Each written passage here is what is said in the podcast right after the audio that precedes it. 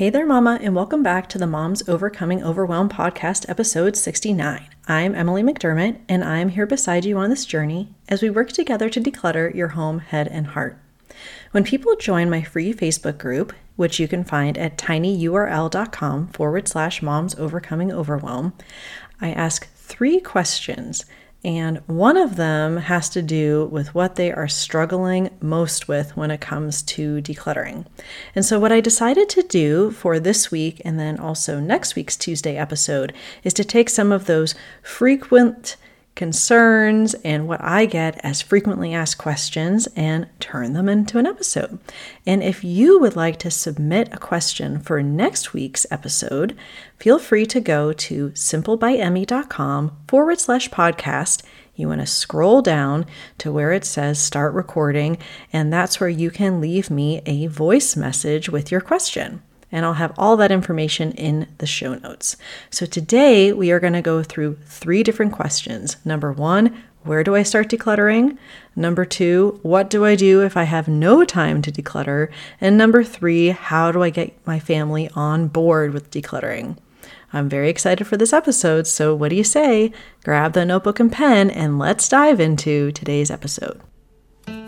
Hey there, Mama. Are you tired of all the stuff crowding your home, calendar, and mind? Do you wish you could say goodbye to the endless to-do list running around in your head? Want to declutter but don't know where to start? You're in the right place. Welcome to Moms Overcoming Overwhelm, where you will find proven and practical solutions to declutter your home, head, and heart. Hi, I'm Emily, a wife, boy mom, and simplicity seeker. I struggled to get pregnant and felt overwhelmed until I discovered decluttering could create the physical and emotional space I needed to become a mom. Now, two kids later, I've transformed my life and motherhood by developing simple systems around decluttering, capsule wardrobes, kid stuff, cleaning and tidying, meal planning, time management, and more, and I can't wait to share them with you. If you're ready to reclaim the time and energy you crave, be present with your kids, and finally enjoy the life and motherhood you so deserve, let's kick overwhelm to the curb, shall we? Grab your lukewarm coffee, your notebook and pen, and clear up some counter space. Let's do this. So today I was teaching a music class. It is a music class that my kids used to take when they were real little before COVID. And now I am leading the class, which is pretty interesting because I can't sing very well. But the three-year-olds, the two-year-olds, they don't really mind, which I appreciate.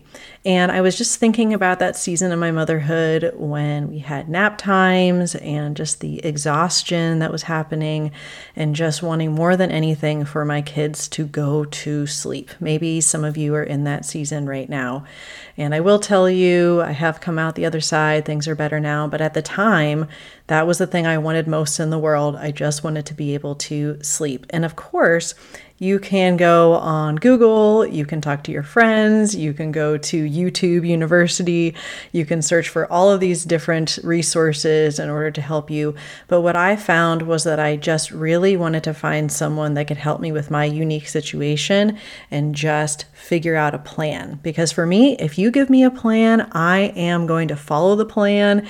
I don't ask any questions, and that's kind of how I like to deal with things, especially when I'm tired and overwhelmed. So So I hired a sleep consultant, and the sleep consultant was great, gave me a customized plan based upon our needs, and the sleeping for both of my kids improved considerably. Now, it was an investment, of course, and I could have just read more and more books about parenting and how to get your kids to sleep or watch another YouTube video. But honestly, I was just so tired and overwhelmed that really wasn't what I had as far as bandwidth to be able to do that. And why I'm mentioning it is because when it comes to decluttering, I totally encourage you all to come to the free Facebook group to do the challenges. I'm there to support you, but sometimes you just want a customized plan and someone to be able to say, okay, I understand your unique situation and this is what you need to do. And that's what decluttering coaching can do for you. I have both a one hour virtual session, or if you're in the greater D C area, I can come and spend a couple hours with you and we can knock out a room or two in your home. And so if you are ready to do that and you're thinking maybe about possible things to put on your Christmas wish list that don't cause additional clutter in your home, how about the experience of being able to simply declutter your home in fifteen minutes a day or less. So you can head over to simplebyemmy.com forward slash coaching. Again, that's simplebyemmy.com forward slash coaching, where you can find out more about my coaching services. Okay, so we're going to dive into these three questions, three frequently asked questions. And the first I always get is, where do I start decluttering?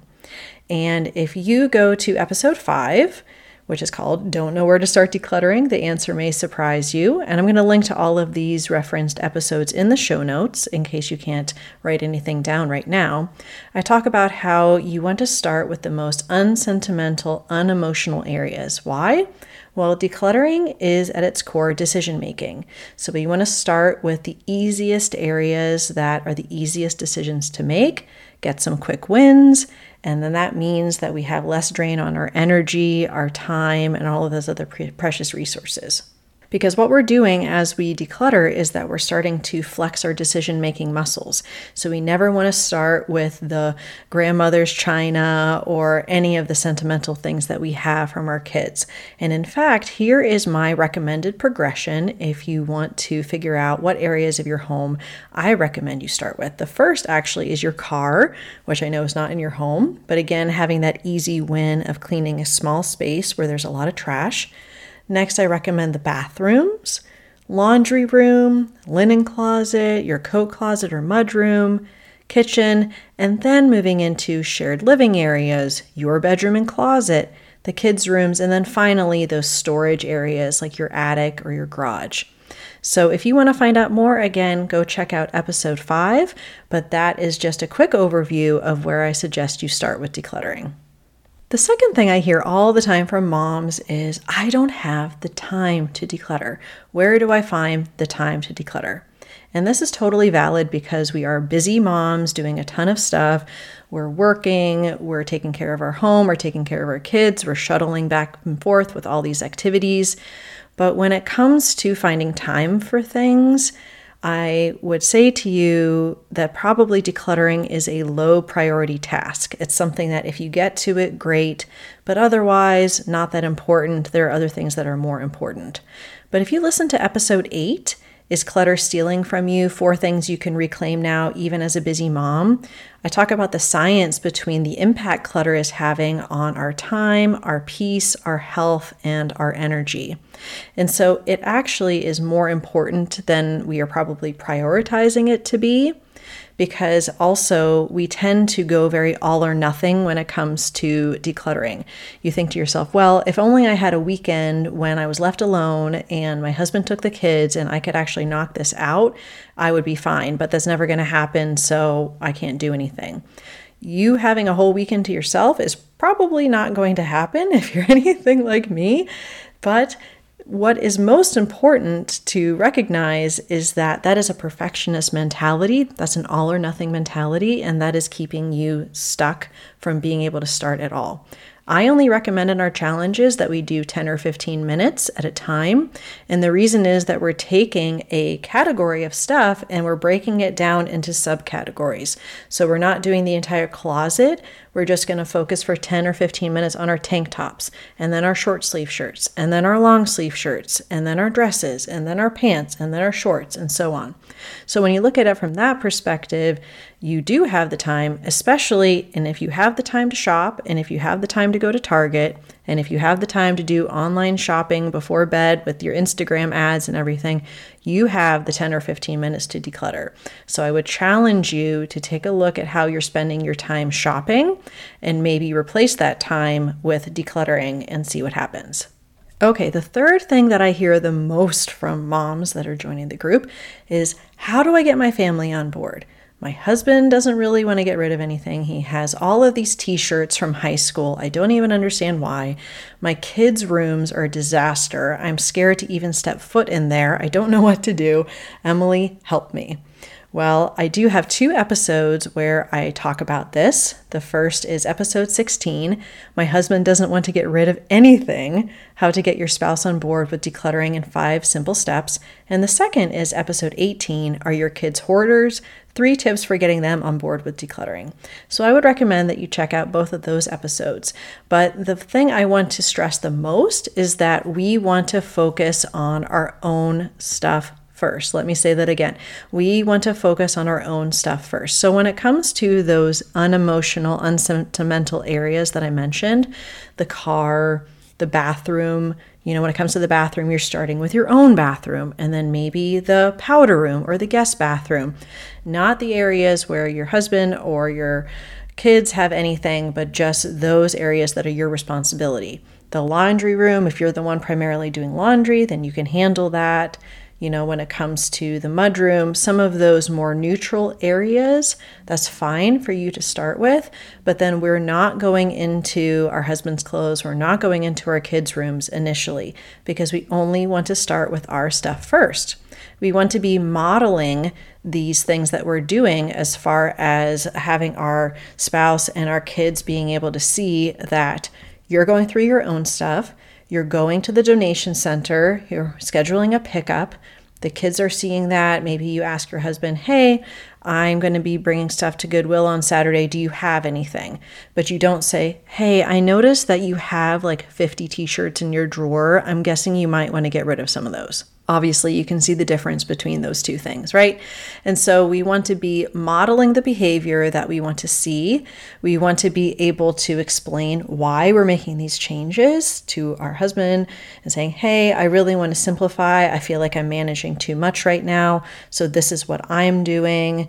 Then eventually maybe talking to your kids saying, wow, look, I bought this pair of shoes, but I never wear them anymore. So I'm going to go ahead and declutter them. And really just explaining what you're doing and why. And encouraging when the time comes to be helping your kids with their stuff, to be setting physical boundaries around their things. Now, we talk about the container concept at length in episode six. It's something that we talk about pretty much in every episode. And the reason is that it is probably the most important concept when it comes to the actual act of decluttering.